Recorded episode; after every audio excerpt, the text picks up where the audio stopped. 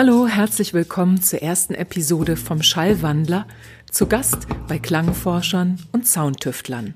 Mein Name ist Manuela Krause und heute sind wir zu Gast bei Nils Frahm.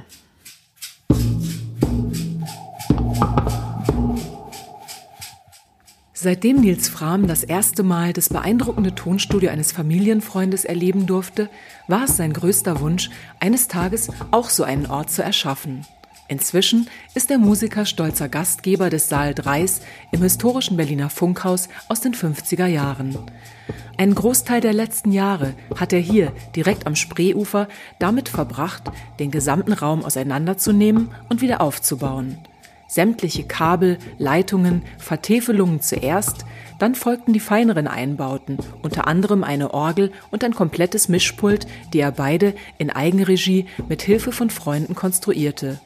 So entstand ein Ort, an dem seine Musik wachsen kann, wo er seine Ideen kultivieren kann und wo diese genügend Platz haben.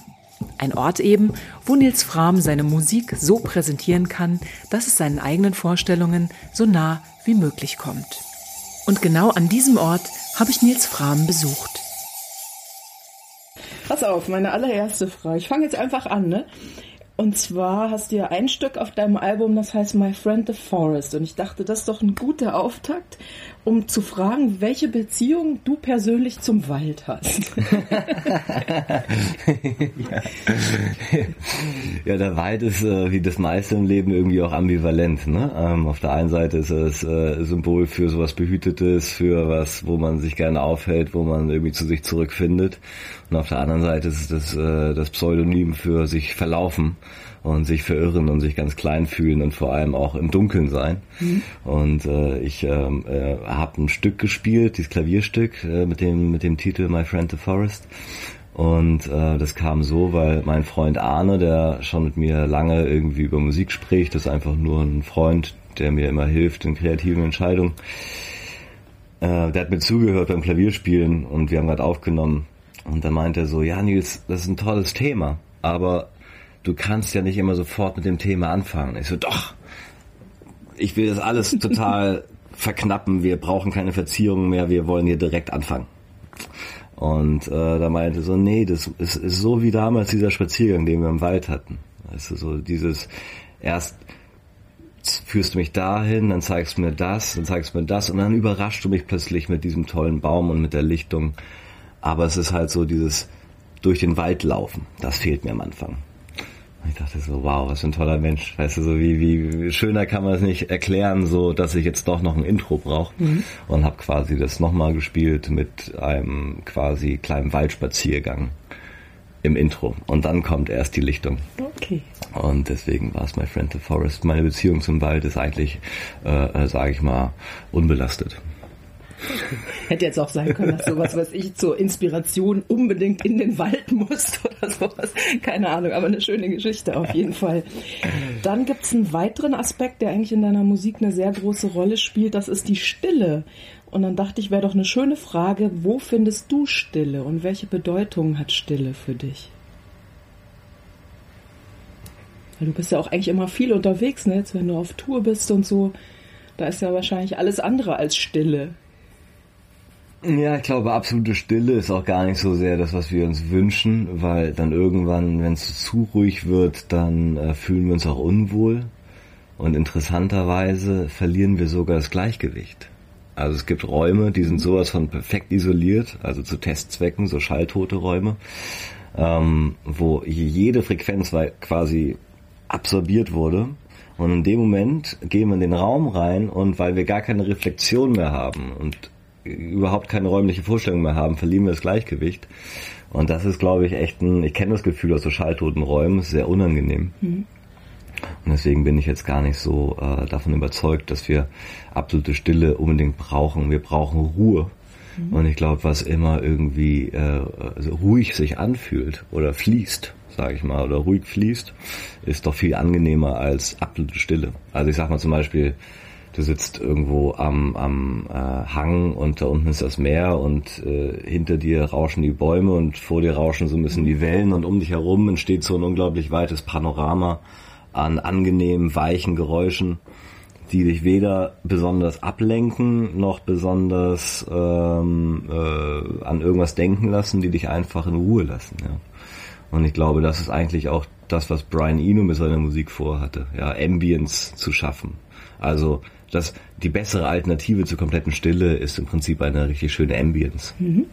Und deswegen bin ich eigentlich, suche ich immer diesen Ort, der äh, irgendwie an der Stelle perfekt klingt.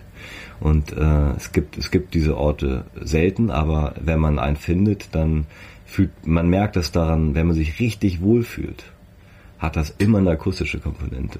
Nur fällt einem das meistens nicht auf. Interessant, darüber habe ich noch nie nachgedacht. Muss ich mal drauf achten. Weil stimmt, es gibt ja tatsächlich so einfach diese Wohlfühlorte, wo man gar nicht sagen kann, warum, aber da ist jetzt so, wow. Hast du so einen, also muss den jetzt nicht nennen, aber gibt's für dich so einen, so einen Spot, den du auch wieder aufsuchst, der wie so eine Art Kraftort für dich, der dir dann auch Energie gibt und, und sozusagen alles wieder erfrischt, die Ohren öffnet, ja, absolut. Ähm, das ist zum Beispiel dieses Studio. Ne? Also die in dieses Studio zu kommen, ist quasi so ein Gefühl von äh, ja akustischer Zufriedenheit, sage ich mal, und auch visueller Zufriedenheit. Und dadurch entsteht dann schon mal, wenn es dann noch nicht stinkt, ja, sag ich mal, also wenn es dann noch angenehm riecht, dann bist du schon mal sehr nah dran an dem perfekten Ort. So, ne? Deswegen sage ich halt, eigentlich ist dieses Studio für mich eigentlich der der schönste Ort äh, neben der Natur. Also wenn man, wenn wir quasi sagen, die Natur ist meine Kirche, ja, das ist, das ist der Ort, der mich am meisten inspiriert, weil er das Nicht-Vorhandensein von Kultur zelebriert, ja, ähm, ist das quasi für mich hier der Ort, wo ich die Kultur zelebriere. Ja, weil hier gibt's kein Grün, keine Pflanze, alles Holz ist tot, mhm. alles ist durch Menschenhand irgendwie ineinander gepresst worden, aber auf eine Art und Weise, die mich irgendwie daran erinnert, wie großartig der Mensch auch sein kann.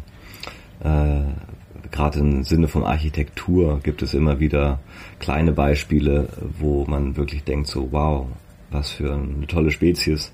Auf der anderen Seite bin ich meistens nicht so beeindruckt von dem, was wir als Menschen in, in, als Kulturleistung vollbringen. Ich bin immer sehr beeindruckt von dem Kosmos und der Natur und dem, was eigentlich diese Zufälligkeit so zu formen vermag. Und um auf deine Frage zurückzukommen, ja, das ist bei mir tatsächlich der Mittelmeerraum. Ich äh, habe ein kleines Haus gemietet an der steinigsten Nordküste von Mallorca, äh, wo einfach äh, ja wenig, wenig Leute sind und äh, ganz viel, also da singen die Vögel im Winter. Ne? Also gehst am Januar hin und überall ist grünes Gras und dann zwitschern in den Bäumen so ein paar kleine Vögelchen. Unten ist gedämpft das Meer und hinter dir rauscht es in den Bergen. Das ist schon meistens so, ja, der das Ort, wo ich, wo ich mich einfach, äh, wo ich mir gar keine Musik mehr wünsche, ja, wo ich einfach keinen Antrieb mehr fühle, irgendwas zu machen. Das sind meistens die äh, Momente, wo du wirklich auftankst.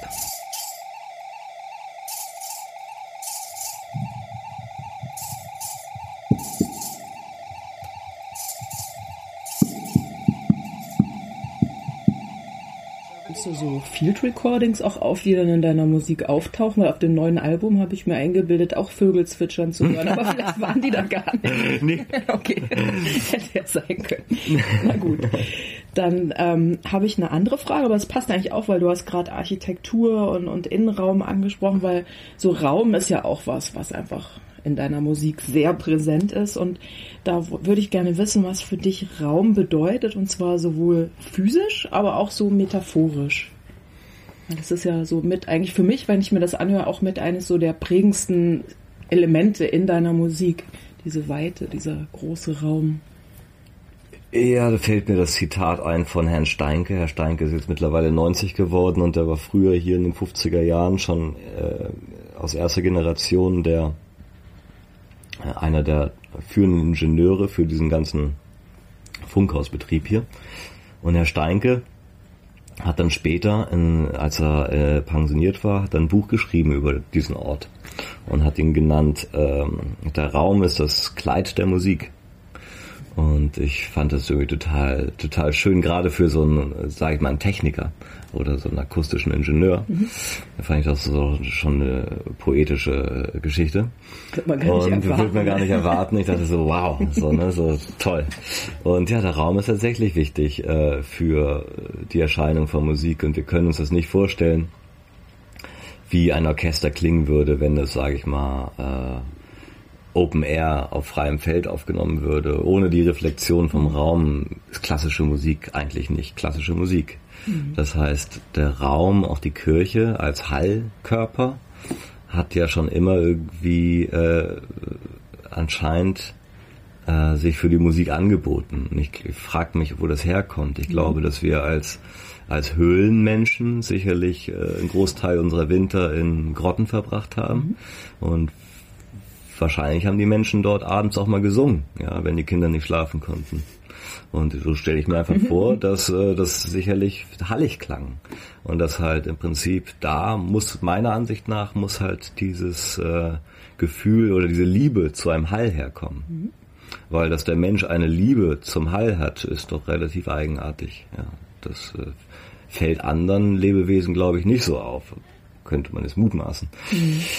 Weiß man natürlich nicht. Aber ähm, ich glaube einfach, dass der Raum für uns alle immer eine Inspiration ist und dass der Raum ähm, etwas hinzufügt, was wir ähm, nicht erzeugen können. Und äh, dass diese Verbindung, die wir dann eingehen aus quasi Schallquelle, das sind wir, ja, unsere mhm. Stimme, das, was wir machen, die Geräusche mit unseren Schritten und die Akustik, das ist wie so ein Geist, ja. Und es gibt gute Geister und schlechte Geister. Das heißt, ein Raum ist immer irgendwie ein, es ist eine, eine Grenze und es begrenzt den Menschen und entweder führt es zu Platzangst oder es führt zu Behaglichkeit. Mhm. Und all das steckt im Raum, in Akustik. Und meinst du, weil du hast gerade gesagt, so entweder es ist gut oder nicht, also meinst du, dass es auch eine energetische Sache ist, weil es gibt ja Räume, da ist nichts drin und der eine fühlt sich so an, und es fühlt sich eher schön an, der andere nicht? Oder meinst du, das ist wieder wie in dem, was du vorher gesagt hast, hat es mit der Akustik zu tun, ob man sich dann wohlfühlt oder nicht? Oder ist das tatsächlich irgendwas für dich energetisches? Ich glaube, dass wir wirklich äh, Sinneswahrnehmungen haben, die wir gar nicht auswerten können. Ne? Dass wir irgendwo so ganz feine Rezeptoren haben, die anspringen, die wir aber nicht analysieren können. Deswegen haben wir Feng Shui und wir haben gewisse Philosophien und wir, jeder hat so eine Überzeugung oder meint, dass die Farbe die richtige sei und die Farbe nicht und mhm. so weiter. Ich, ähm, ich kann es nicht genau sagen. Ich glaube schon, dass es was mit Akustik zu tun hat. Ich, ich werbe sehr stark dafür, sich darüber Gedanken zu machen. Ähm, und äh, ich glaube, dass wir verschiedene Räume gut nutzen können, verschiedenen Punkten unseres Tages, unserer Woche, unseres Lebens sogar. Und dass es einfach äh, Räume gibt, die uns äh, auch heilen können. Das glaube ich sehr. Also ich glaube, dass, dass aber auch Räume uns krank machen können. Und ähm, das ist am Ende wie mit dem Wald ist genauso eine ambivalente Geschichte. Ne? Es ist das, der Raum ist eigentlich das Gefängnis und es ist der Mutterleib am Ende. So, ne? Es ist halt irgendwie es ist immer so schwer im Leben, überhaupt gut von böse zu trennen. Ich glaube irgendwie, dass es am Ende nur Phänomene gibt, die wir auswerten können. Und selbst wenn uns ein Phänomen traurig macht oder unglücklich macht, mhm. dann ist es womöglich ein Jahr später beglückend, mit jemand darüber zu sprechen. Mhm. Und äh, so ist es einfach äh, für mich eh völlig abstrakt, äh, ja, Dinge zu beurteilen, sage mhm. ich mal. Und äh, das ist ein Glück, was ich in der Musik nicht so oft tun muss, beziehungsweise wo ich niemanden Rechenschaft schuldig bin, wo ich einfach mich dieser Welt der rein Phänomene aussetzen kann. Wenn Leute dann sagen, ein Album macht mich traurig oder es macht mich glücklich und so, das ist mir dann nicht so wichtig, weil ich glaube, dass es das Leben ist so lang und es, alles wirkt zu unterschiedlichen, unterschiedlichen Momenten dass ich auch nicht weiß, ob jetzt, wenn jemand traurig geworden ist, dann ist das womöglich das, was ihn zwei Wochen später glücklich macht. Mhm. Wenn ich gestern geweint habe, dann habe ich am nächsten Tag bessere Laune. Mhm. Wenn ich, also alles ist ja so komisch miteinander verschränkt. Mhm. Und äh, ja, deswegen versuche ich als Künstler äh, mir ein Narrativ zu suchen, wo ich am Ende keins mehr brauche. Und deswegen verzichte ich auch auf, auf Texte und äh, Songtitel sind für mich nicht so relevant. Die, mhm. die lenken eigentlich auch eher ab. Wir waren ja beim Raum, aber der Raum jetzt in deiner Musik, ist das ein von dir bewusst eingesetztes Stilmittel oder ist das eher was, wenn du jetzt, sag ich mal, improvisierst und nach auf der Suche nach Sounds bist, das entsteht einfach oder ist das was, wo du schon sagst, ah Moment, jetzt ist hier aber dicht, jetzt brauchen wir wieder Raum? Im Prinzip ist das wie so eine, wie so eine äh, ähm, ähm, Salatsoße, die man sein Leben lang macht. Wenn man irgendwie merkt, da fehlt Salz, dann fehlt da Salz. Wenn, mhm. Das ist auch so ein intuitives Ding. für mich, äh, ich habe damals, glaube ich, äh, äh, für mich entdeckt, dass es halt ähm, einen Punkt gibt, wo es direkt Klang und Raum gleichzeitig gibt. Meistens ist das da, wo du das Instrument spielst. Mhm. Das heißt, ich, ich mische das Klavier so, wie es da klingt, wo ich sitze. Und die meisten Ingenieure oder die meisten Toningenieure mischen so das Klavier, als würden sie daneben stehen. Weil das ist so, wie sie das Klavier kennen. Ah, okay, interessant. Ja, okay. Also ich kenne das Klavier halt von dem, von dem Stuhl, wo du davor sitzt. Mhm. Deswegen mache ich die Mikrofone vor, mir, vor mich links und vor mich rechts, repräsentativ für meine Ohren. Ein Tonmeister macht die Mikrofone von der Seite, links und rechts, weil das ist quasi die Perspektive vom Publikum. Mhm. Das sind einfach so Sachen, da kann man drüber nachdenken. Für mich ist es ganz selbstverständlich, wie das Klavier klingen sollte. Ich meine, dass meine Klavieraufnahmen gut klingen, weil sie so klingen, wie ich sie höre. Das ist meine Überzeugung. Viele Leute sagen, deine Klavieraufnahmen klingen so toll, wie machst du das? Und ich so, ja, ich, ich versuche einfach, ähm, das so zu, so zu mischen, als wäre es direkt in meinem Kopf. Ja, und, äh, oder, ja. Und ich habe halt den besten Platz. Ich, ich habe wirklich die beste, den besten Sound. Bei jedem Konzert. Wenn ich ein Konzert spiele, habe ich einfach den besten Sound. Das ist ein bisschen ungerecht, weil ich kenne sie am besten. Eigentlich würde ich mir wünschen, dass es jemand anderes hätte. Aber genau das versuche ich auf mein Album zu erreichen, halt den, den Klang zu erzeugen, den ich selber auf der Bühne höre.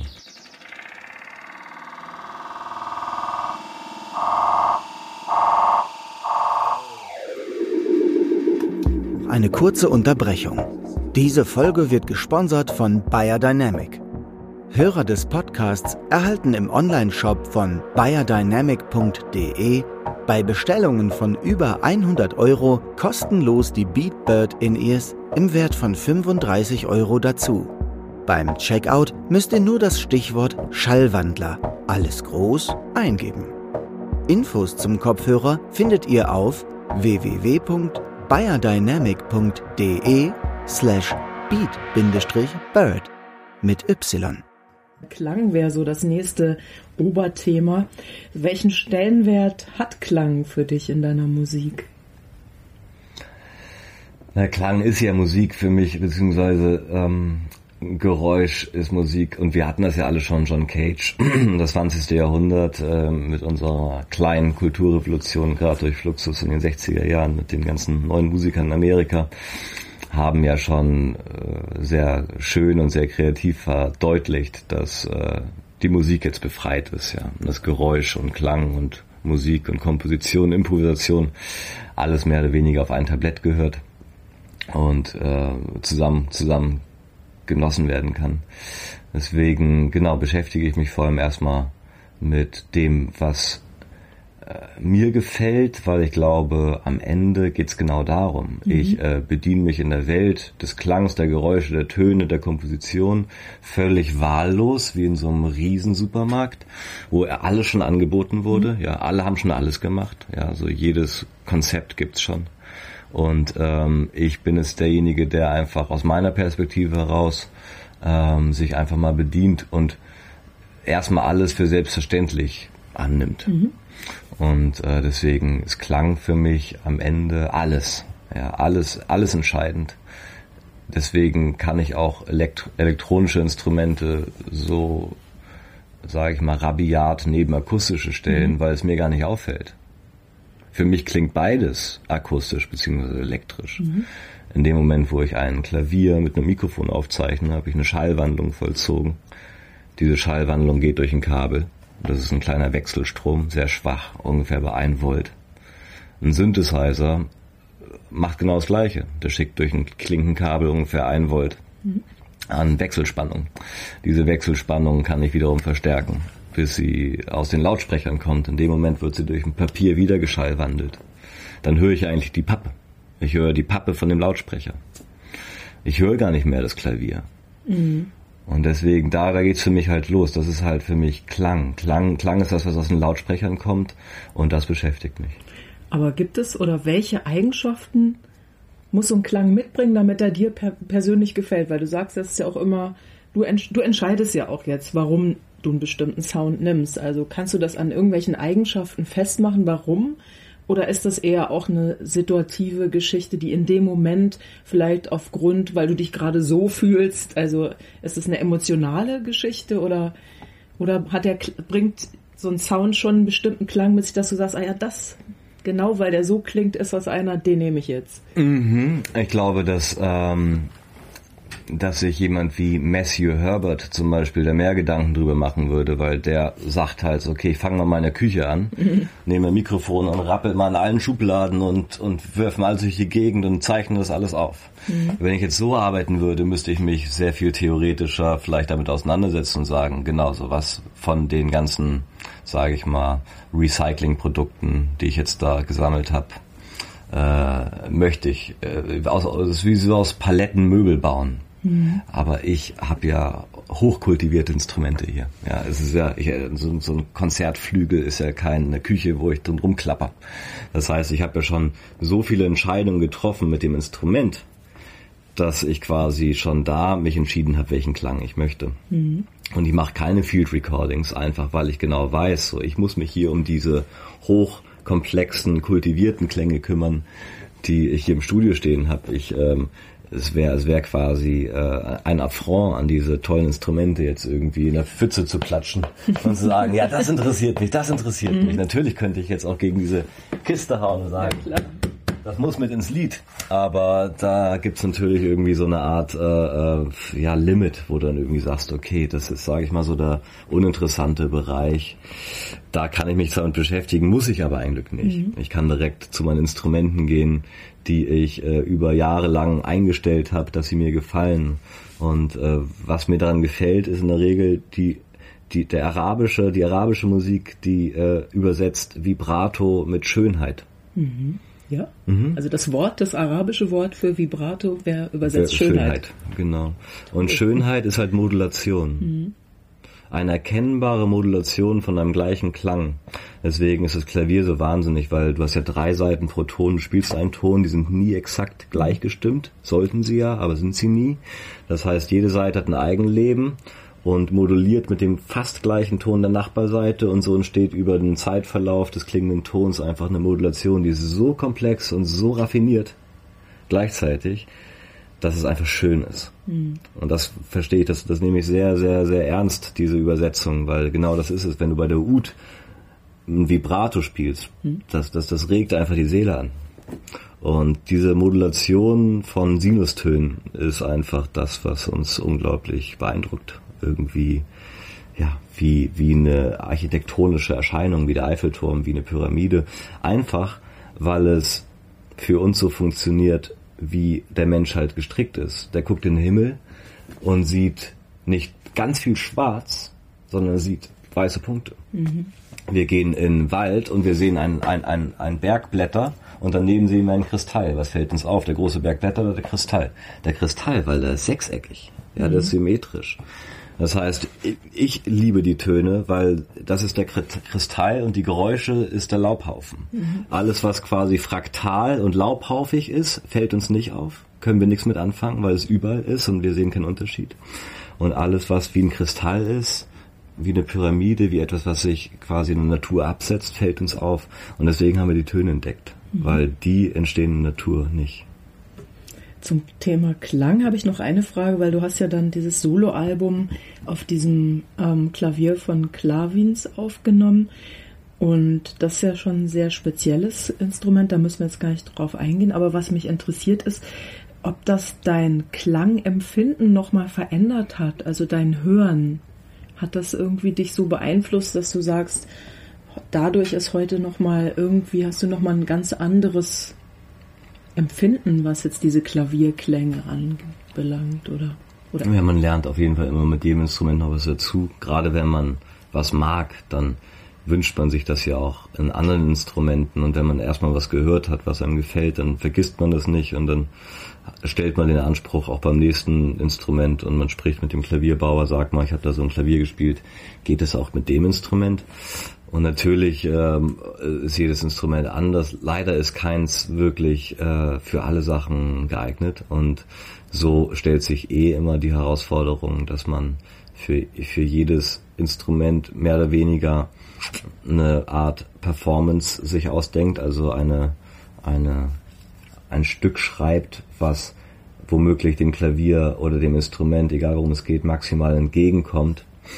Das ist ein bisschen so, als würde jetzt vielleicht ein ganz normal gebauter Mann, nicht hübsch, nicht hässlich, irgendwo hinkommen und der sagt, ich krieg morgen den Nobelpreis und ich muss richtig gut aussehen. Mhm. Da würde der Schneider ja auch sagen, okay, was haben wir? Wir haben hier eigentlich ein ganz gute und er würde auf jeden Fall erstmal sich um das kümmern, was wir featuren können. Mhm. Und ich glaube, das ist äh, am Ende genau mein Talent womöglich, dass ich in einem intuitiven Prozess mit dem Artefakt, also mit dem Instrument gehe und quasi intuitiv erfühle, was das Instrument, wie das Instrument gespielt werden möchte. Und so gibt es tatsächlich eigentlich auch in dieser Kiste, genauso wie in dem Stuhl, wie in dem Waschbecken, aber natürlich auch im Steinway, gibt es immer ein Ding, was richtig gut wäre.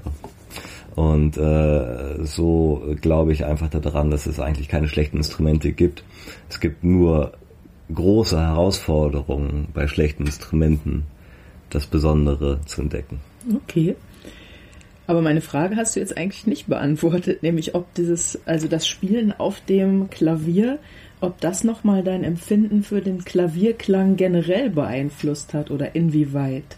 Oder ist es, wäre die Antwort dann eher, weil du hast ja gesagt, es ist halt irgendwie immer eine Herausforderung, man muss rausfinden, was ich sag mal so, der Sound drin ist und dann nee, sich aufs Instrument ein. Eigentlich ist die Frage einfach zu beantworten, nein, hat es nicht, okay. weil weil die ähm, weil jedes Klavier einfach nur unvollkommen ist und äh, wie gesagt, bei jedem Instrument muss ich mich wieder anstrengen, quasi das äh, zu spielen, was das Klavier am wenigsten schlecht dastehen lässt was halt die Schwächen kaschiert und das musste ich bei dem Klavens-Instrument genauso wie bei dem besten Steinway-Flügel.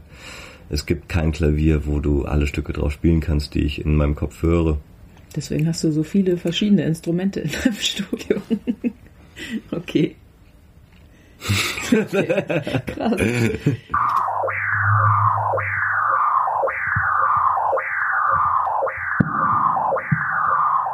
Das klingt so, als hättest du einen sehr hohen Anspruch. Hast du irgendwie, oder nee, andersrum, die Frage, woher kommt das? Hast du so, ein, so eine Vorstellung von Klang schon in deinem Kopf, die du versuchst im Außen wieder zu reproduzieren und dann kommt das da nicht ran? Oder, oder was, wo, woher kommt dieses Maß?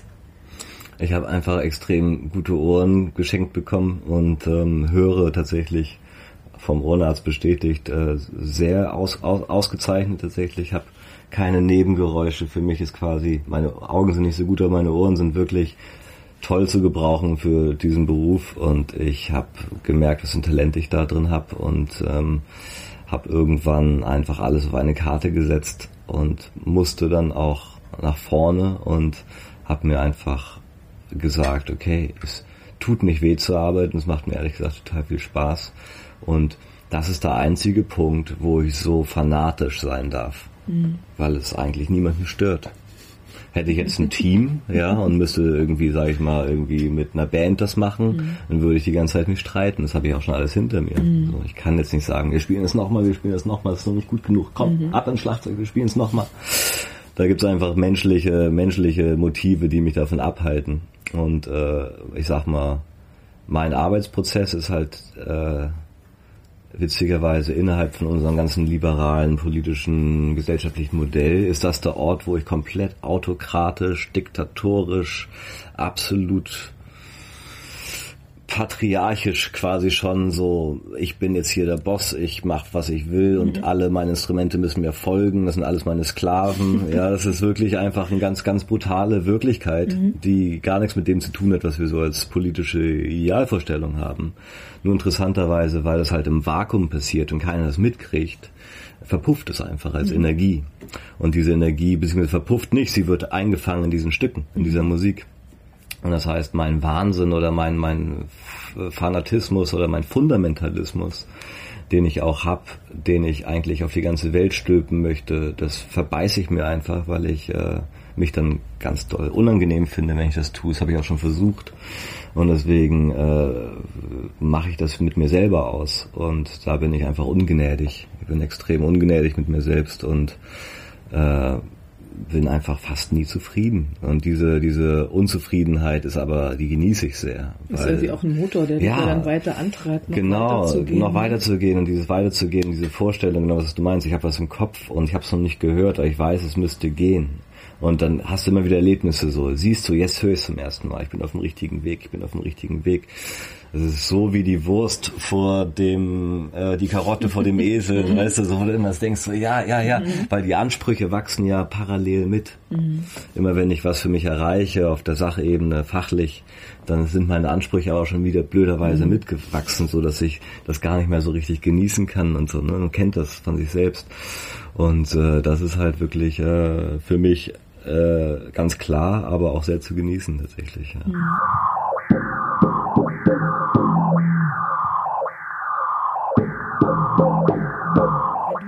Dich entscheidest, ein neues Album zu machen, so hast du so ein bestimmtes Prozedere, wie du da rangehst oder, oder wie ist so deine Arbeitsweise?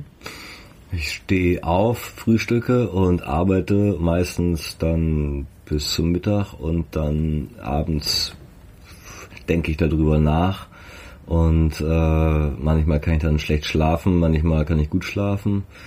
Und für mich ist wichtig, dann morgens wieder aufzustehen und einfach erstmal was zu tun, weil. Also das heißt, tun heißt hier ins Studio gehen Studio und Sachen gehen. ausprobieren. Also ja, auch, auch vor allem erstmal gucken, was was fällt mir als erstes auf. So muss ich Glühbirnen wechseln. Okay, ja, es fehlen schon wieder irgendwie zwei Lichter gehen nicht. Ich mhm. muss mal wieder saugen und dann muss ich mal abwaschen.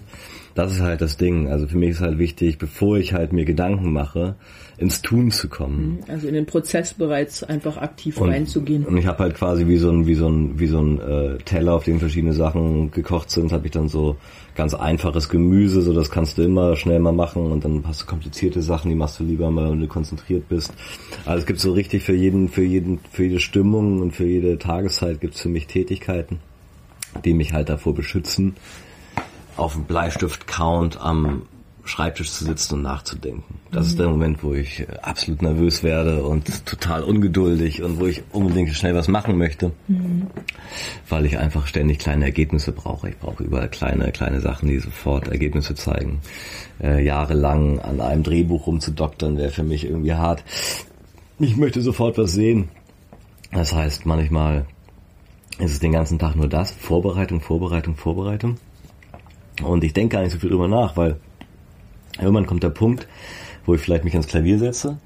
Oh, und es passiert einfach. Und dann denke ich, ja, jetzt mal aufnehmen. Und dann, weil ich den ganzen Tag schon das alles vorbereitet habe, stehen die Mikrofone da schon. Das geht auch alles. Ich habe das schon dreimal gecheckt. Und äh, muss dann nicht mehr anfangen, jetzt, okay, jetzt will ich aufnehmen. Jetzt muss ich Mikrofone aufbauen, sondern mhm. steht alles, ich kann direkt aufnehmen. Mhm. Das ist mein Geheimnis, dass ich halt äh, eigentlich immer 80 Prozent der Zeit ist reine Vorbereitung, reines Möglichmachen, eines Schwebezustands quasi, sage ich mal, das das äh, Ding am Schweben zu halten und dann in dem Moment, wo du es brauchst, kannst du es einfach direkt benutzen und musst nicht erst dann es anmachen und loslegen. Mhm. Das ist der Prozess eigentlich beim Aufnehmen, der äh, am meisten behindert.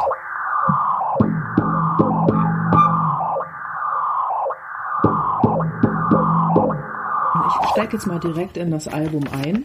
Am Anfang sind diese wunderschönen Chöre und die haben mich total an Meredith Monk, an diese Book of Days Geschichten erinnern. Jetzt würde mich interessieren, was dich inspiriert hat, überhaupt auch mit diesen Chören zu arbeiten, wie du dazu gekommen bist, weil es echt wunderschön. Danke, die Chöre sind äh, fantastisch geworden. Ich finde auch die ähm, Menschlichkeit, die da drin steckt, ist einfach sowas von, ah, ja, haut mich auch um. Ist halt was anderes als ein Synthesizer. Und ich wusste, mhm. okay, diese ganzen Sachen, die kann ich, diese Melodien, dieses la da da da das habe ich irgendwann so vor mich hingepfiffen. Das sind und, Ohrwürmer, äh, die einen verfolgen, wenn dann, äh, Genau. Und ich dachte so, ja, okay, was, was, welche, welches Instrument hat denn dieses Envelope-Verhalten von ein Klavier kann das nicht. Das, mhm. ja.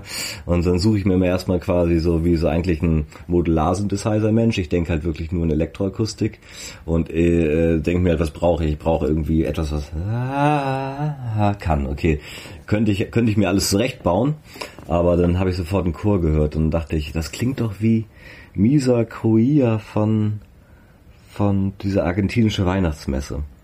Ich habe so eine Aufnahme äh, aus Argentinien aus den 60er Jahren, wo sie mehr oder weniger diesen klassischen Chor haben, aber unten drunter hast du dann irgendwie, dann hast du so einen Harpsichord, ganz Eerie. Mhm. Leiert auch so ein bisschen, tolle Aufnahme irgendwie. Und dann hast du noch so indianische Timpanis und Percussion. Ah, hör dir das mal an, das ist wirklich so ähm, die geilste Kombination aus diesen tiefen Urwaldtrommeln, mhm. einem irgendwie spanischen klassischen Chor und dann noch dieses Harpsichord und ein bisschen Vivaldi-artige Sachen und denkst dir so, so eine geile Mischung und klingt so selbstverständlich wie eine Musik, die es schon immer gab. Und das hat mich dazu inspiriert, auf dem neuen Album halt mit äh, Percussion-Instrumenten, die eher so Orchester-Percussion sind, mhm. äh, und Chor zu arbeiten einfach. Diese Verbindung hat mich so fasziniert. Wie viele Stimmen waren das tatsächlich, die da gesungen haben? Äh, sechs Weiblein, sechs Männchen. Okay. Mhm. Spannend. Also man kann es gar nicht mehr sagen, jetzt wie viele Stimmen es tatsächlich sind, ne? weil man jetzt hört, also könnte es ja auch einfach zwei, drei Stimmen und dann immer wieder doppeln in den verschiedenen Tonarten. Ja, es waren halt zwölf, zwölf Leute und ich habe die halt quasi mehr oder weniger gleich laut aufgenommen und du hörst halt wirklich immer, wie so manche Leute halt mehr Mut haben zu singen mhm. und andere sich eher reinhängen. Mhm. Und du hast das Gefühl, dass du eigentlich zwei, drei Stimmen identifizieren kannst. Mhm. Und die haben aber immer so eine Art Geisterschatten hinten mhm. dran. Das finde ich total interessant, diese natürliche Lautstärkeverteilung. Und wer halt selbstbewusster singt und wer eher so ein bisschen super. Und waren das jetzt Freunde von dir oder hast du da richtig einen professionellen Chor angestellt oder? Nee, das waren keine Freunde, das äh, war aber äh, unsere Idee halt für das Festival in Barbican 2016, da haben wir so ein Festival kuratiert Possibly Colliding hieß das und dort wollten wir Musiker einladen, die dort einfach äh, auch mit dem Chor mal ein spezielles Konzert machen können, also wie so eine Art äh, Orchester-Feature. Und das mhm. haben wir mit den dortigen Kurator zusammen beschlossen und der hat uns geholfen, halt innerhalb von London halt einen Chor zu gründen. Okay, cool. Und den haben wir dann quasi eingeladen. Ah, ja. Also der war ganz frisch gegründet mhm. dafür und cool. war super. Und der, der Chorleiter ist irgendwie 22, wahrscheinlich mittlerweile 23, ich sag das schon seit einem Jahr aber auch so ein ganz talentierter junger Typ mit ganz vielen jungen, talentierten Sängern. Absolut beeindruckend. Ich habe mich richtig alt gefühlt. Hattest du praktisch, war jetzt dieses, dieses Konzert dann, war das so die Idee danach, dass mit dem Chor, wo du gedacht hast, mache ich ein neues Album und da möchte ich das drin haben? Ist das so ein bisschen diese Grundkonzeptidee gewesen oder? Ja, wie gesagt, diese, halt diese miese Queer-Aufnahme, die hat mhm. mich erst dazu geführt, einfach mal zu sagen, ey, wollen wir für das, wollen, wollen wir für das Festival ein Orchester mit hinzuziehen, irgendwas, so äh, London, irgendwie Orchester. Und ich so, ja, vielleicht lieber einen kleinen Chor. Weil da hatte ich schon das Bedürfnis, wenn mhm. überhaupt noch was mit Chor zu probieren. Und äh, deswegen, genau, es war schon so, ich sag ein paar Jahren einfach so mein Wunsch. Und das Album plane ich schon seit äh, Spaces. Okay. Also seit 2013. Mhm.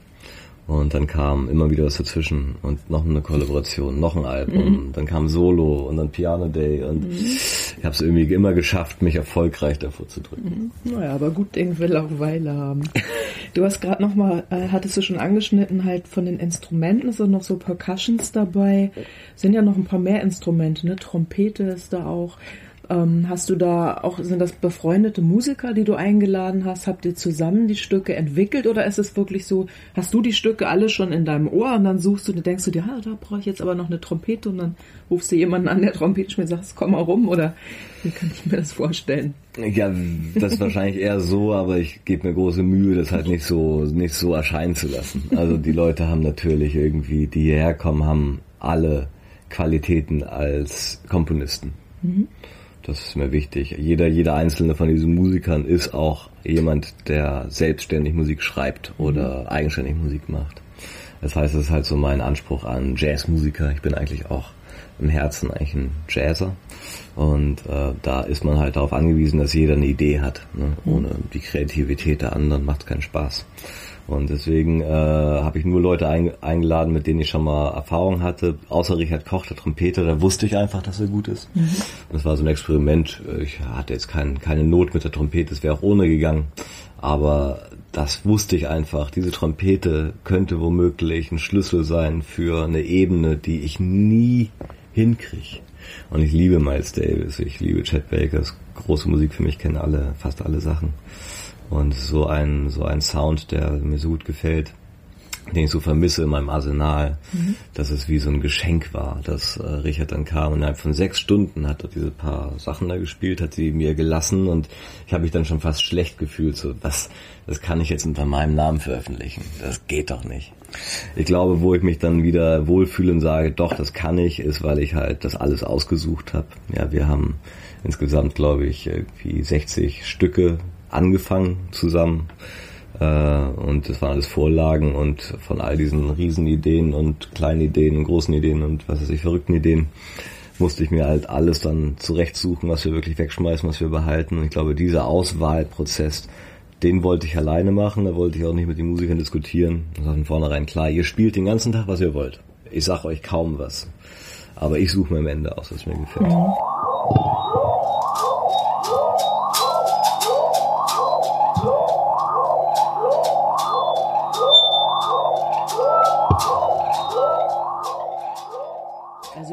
Beispiel jetzt gerade bei diesem ersten Trompetenstück, da ist es ja so, und das ist was, was mir generell öfter aufgefallen ist, dass zum Beispiel die Trompete klingt ja erst so total einsam, ne? fast wie so ein Satellit, der irgendwo alleine und hat so was ganz so melancholisches und dann kommen aber plötzlich, dann kommen in dem Fall irgendwelche komischen Panflöten-Sounds, so es geht so ein Dialog und dann kommen irgendwie Streicher und es wird warm und plötzlich löst sich das auf und das, was vorher noch so ganz alleine und traurig klang, wird plötzlich so von diesen anderen Sounds getragen. Ist das auch ein Konzept, was unter der Dramaturgie, was, was dir bewusst ist, was du da als dramaturgisches Mittel einsetzt, oder ist das was, was so entsteht, wenn du das jetzt so fließen lässt? Also wie kommt es dazu? Nee, es war ein ganz gutes Stück. Ich bin ganz stolz auf das Stück, weil es halt am Ende das beweist, was, äh, ja, wie wenig man eigentlich braucht, wenn man mit so wenig anfängt. Dann muss man auch nicht mehr so viel Gas geben, damit es sich fühlt, als würde es wirklich eine Entwicklung geben. Ja und äh, einfach so wenig machen zu können, beziehungsweise dass die Trompete so alleine dastehen kann und schon eine Autorität hat. Das spricht einfach nur für die musikalische Künstlerseele des Spielers. Das kann Miles Davis. Ja, der konnte einfach Ruhe. Ich mache es erstmal hier. Und schon sind alle so, wow, wow, ja, spiel mehr. Und das äh, äh, haben alle erreicht. Ich habe mit diesem Stück, da habe ich ja am meisten Feature-Musiker drauf. Da ist der Chor drauf, die mhm. Trompete. Das, und so. Und es war so ein Stück, wo ich meinte, so ich spiele mal gar nichts.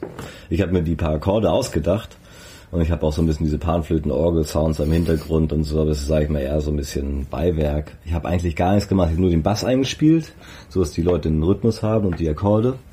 Und dann habe ich den Leuten einfach gesagt, so, okay, den Rest auch mit dem Chor-Take, das ist ein Take. Ich meine, du singt immer das Gleiche, werdet einfach leise und werdet lauter und so weiter. Und so ist das alles so zusammengefallen und am Ende war ich gar nicht dabei. Mhm. Und das war für mich das schönste Stück, das, was ich am wenigsten erwartet hätte. Und äh, wo ich einfach sagen muss, ja, von der Komposition und von, von der Effektivität der Mittel und dem Einsatz, den Längen, der Dramaturgie, ist es, glaube ich, so, ja, finde ich die, die beste Komposition einfach weil sie genau so, so eine Kraft entwickelt durch diesen ganz kleinen Anfang mhm. und irgendwie mit jedem bisschen kommt es dazu und mit jeder Runde gewinnt es mehr Kraft und dann, wenn es einen Klimax hat, dann ist es immer noch nicht verzerrt oder over the top. Es mhm. brauchte kein riesen Schlagzeugpart. Es war einfach so, mhm. hat dann plötzlich diese ganze Bandbreite, finde ich, von den menschlichen Emotionen irgendwie gezeigt. Mhm. Deswegen hieß es auch Human Range. Ne? Am mhm. Anfang ist der Chor so ein bisschen ah, unsicher, dann am mhm. Ende ist er irgendwie selbstbewusst und dann wird er fast sauer, und dann schreit er. Dann ist irgendwie so alles drin für mich. Ja. Mhm. Danke.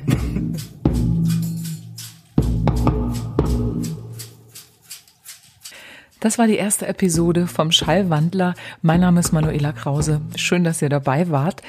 Wenn euch dieser Podcast gefallen hat, dann freuen wir uns über eine positive Bewertung bei iTunes und damit ihr auch in Zukunft keine Folge mehr verpasst, abonniert unseren Podcast. Bis zum nächsten Mal. Macht's gut.